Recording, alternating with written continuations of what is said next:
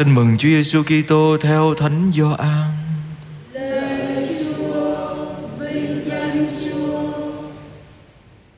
Khi ấy Chúa Giêsu phán cùng các môn đệ rằng: Thầy còn nhiều điều phải nói với các con, nhưng bây giờ các con không thể lĩnh hội được. Khi thần chân lý đến, người sẽ dạy các con biết tất cả sự thật. Vì người không tự mình mà nói, nhưng người nghe gì thì sẽ nói vậy. Và người sẽ bảo cho các con biết những việc tương lai. Người sẽ làm vinh danh Thầy, vì người sẽ lãnh nhận từ nơi Thầy mà loan truyền cho các con. Tất cả những gì cha có đều là của Thầy. Vì thế Thầy đã nói, người sẽ lãnh nhận từ nơi Thầy mà loan truyền cho các con. Đó là lời Chúa.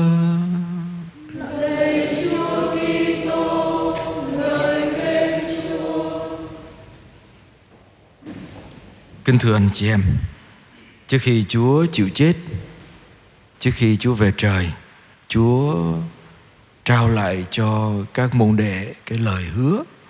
Và cái lời hứa cũng như là một cái lời trăn trối. Mà cái lời trăn trối này là một cũng như là một món quà thật sự. Chúa hứa gửi Chúa Thánh Thần đến cho chúng ta gửi thần khí của Chúa đến. Nhưng mà Chúa gửi thần khí Chúa đến để làm gì? Để biết cho chúng ta biết tất cả sự thật.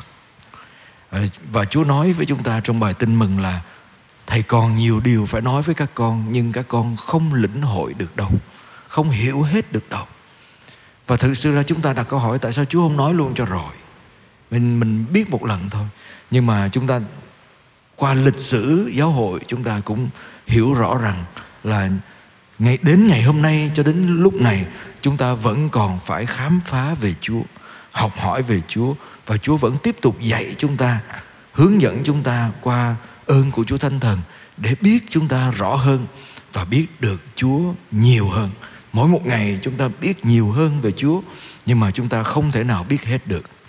Vì thế không phải cái sự thật nào mình cũng có thể lĩnh hội được ngay. Nhưng mà chúng ta cần thời gian, cần phân định và cần học hỏi.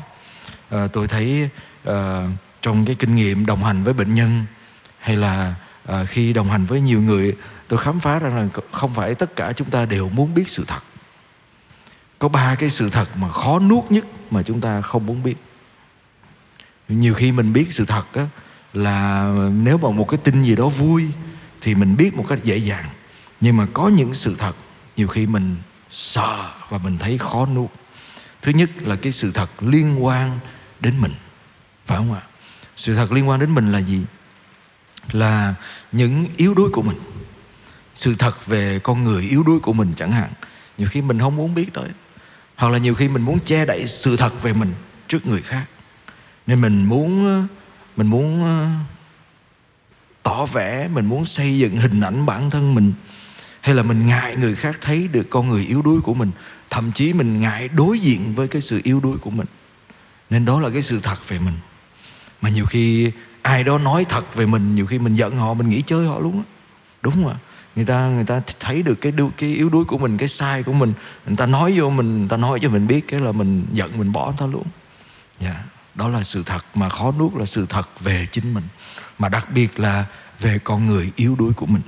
Ai từng đối diện với điều đó với Chúa mà không nuốt nổi, thưa anh chị em? Nói ra mình biết liền, Phêrô. Phêrô từng đối diện với sự thật, Chúa nói, anh sẽ chối thầy ba lần. Phêrô nuốt đâu có nổi. Nó không, thầy, con, thầy đi đâu, con chết với thầy. Mà đúng, Chúa chỉ cho Phêrô thấy sự thật về ông ta. Cho khi, đến khi mà ông ta chấp nhận cái sự thật mà Chúa nói với mình về mình, là lúc đó ông mới có ơn gọi thật sự. Cái sự thật thứ hai mà chúng ta thấy khó nuốt là gì? Là sự thật về người khác, về người thân của mình tôi đồng hành với nhiều bệnh nhân đó. Ở Việt Nam mình đặc biệt gặp cái chuyện, trường hợp này. Ở nước ngoài mình không gặp phải. Ở nước ngoài là khi mà đối diện với người bệnh là người bác sĩ, người ta sẽ nói với người bệnh là họ bị bệnh gì. Và người bệnh mới có quyền, là người duy nhất có quyền thông tin về bệnh của mình cho người khác. Họ muốn nói với ai đó là chuyện của họ, mà người bác sĩ phải học cách để nói cho người bệnh biết. Ví dụ một người bệnh nó bị ung thư chẳng hạn mình phát hiện ra người bệnh, mình đi khám bệnh, mình phát hiện ra người bệnh nó bị ung thư, mình phải học cách để nói cho người đó biết sự thật là cô ấy bị ung thư. Nhiều khi nó rất khó, nhưng mà phải phải học để nói. Mà học nói bằng cách nào anh chị em? Người ta nói là học giống như là thử, giống như người mẹ mà thử sữa của con coi nó còn nóng hay là nó còn, là nó đủ ấm để cho con bú là phải, hay là hay là thử thử sữa bằng cách là mình phải lấy cái bình sữa mình xịt lên tay, đúng không ạ? Mình thấy nó nóng quá là con mình nó bú không được. Mình phải ờ, mình làm cho nó nguội nguội bớt là mình lại lại xịt một chút xíu lên tay. Mình thấy nó ấm, còn ấm ấm à con vậy thì con mình bú được, mình mới cho nó bú. Hoặc là mình pha nước cho bé tắm, đúng không mình phải dí cái cùi chỏ mình xuống, mình thử. Nó nóng quá mình thả nó xuống, nó phỏng chết. Nên mình phải thử từ từ. Cái cái nguyên tắc là phải thử như vậy đối với người bệnh là mình phải nói mớm. Ví dụ như là, ồ, chị có bao giờ nghĩ đến cái cái, khi đến khám, có bao giờ nghĩ đến cái cái kết quả nặng nhất chưa? Có từng nghĩ chưa? Nếu mà kết quả nặng nhất chị nghĩ đến nó có thể là gì? Và nếu mà chị nghe được cái một cái kết quả nặng như vậy thì trẻ sẽ làm gì?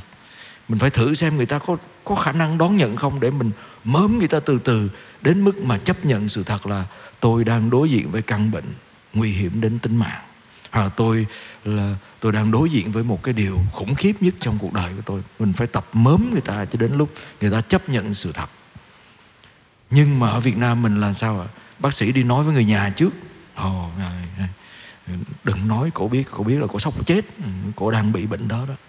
Nên người, người người nhà thì biết là sự thật là như vậy nhưng mà người bệnh không biết gì hết. Nhưng mà cái đó nguy hiểm đó anh chị em. Tại sao vậy? Người bệnh họ không biết là họ sắp chết không đối biết họ đang đối diện với cái chết. Họ không có kịp chuẩn bị. Họ không kịp viết di chúc. Họ không kịp nói với người thân những cái điều quan trọng trong cuộc đời của họ.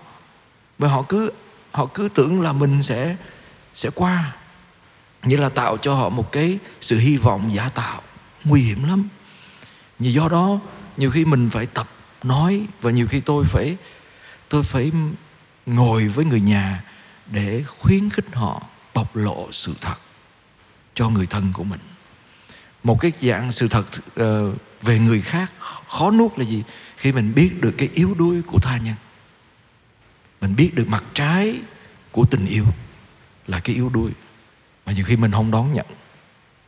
Khi một con người trưởng thành là người biết đón nhận người kia với cả tốt và xấu của họ. Nhiều khi mình mình thương hay là mình thương người đó quá, mình mù quáng với cái tốt của họ. Nhưng mà mình không chấp nhận cái xấu, cái yếu điểm của họ. Và đến lúc mà nó nó quá rõ ràng cái mình mình nuốt không nổi, mình bỏ rơi họ. Đó đó là cái sự thật thứ hai và về người thân của mình mà nhiều khi mình khó đối diện, khó nuốt. Một cái sự thật thứ ba mà khó cho chúng ta là gì? Sự thật về chúa. Sự thật về chúa. Nếu mình nói chúa toàn năng, chúa yêu thương mình nếu mình nói chúa cao cả và đầy quyền năng, tại sao chúa để cho con chúa chịu chết? Tại sao chúa để cho mình chịu đau khổ? Tại sao chúa để cho mình mất mát? Và vì thế mình không thể hiểu hết được. Và nếu mình biết sự thật về chúa là như thế, mình sẽ như thế nào? Và anh chị em thấy khi các môn đệ của chúa biết sự thật về chúa đối diện với cái chết, họ làm gì? Họ bỏ chúa hết, bỏ cho bằng hết. Do đó, để chấp nhận được sự thật về chúa yêu thương chúng ta đến cùng trên thập giá, chúng ta cần ơn chúa.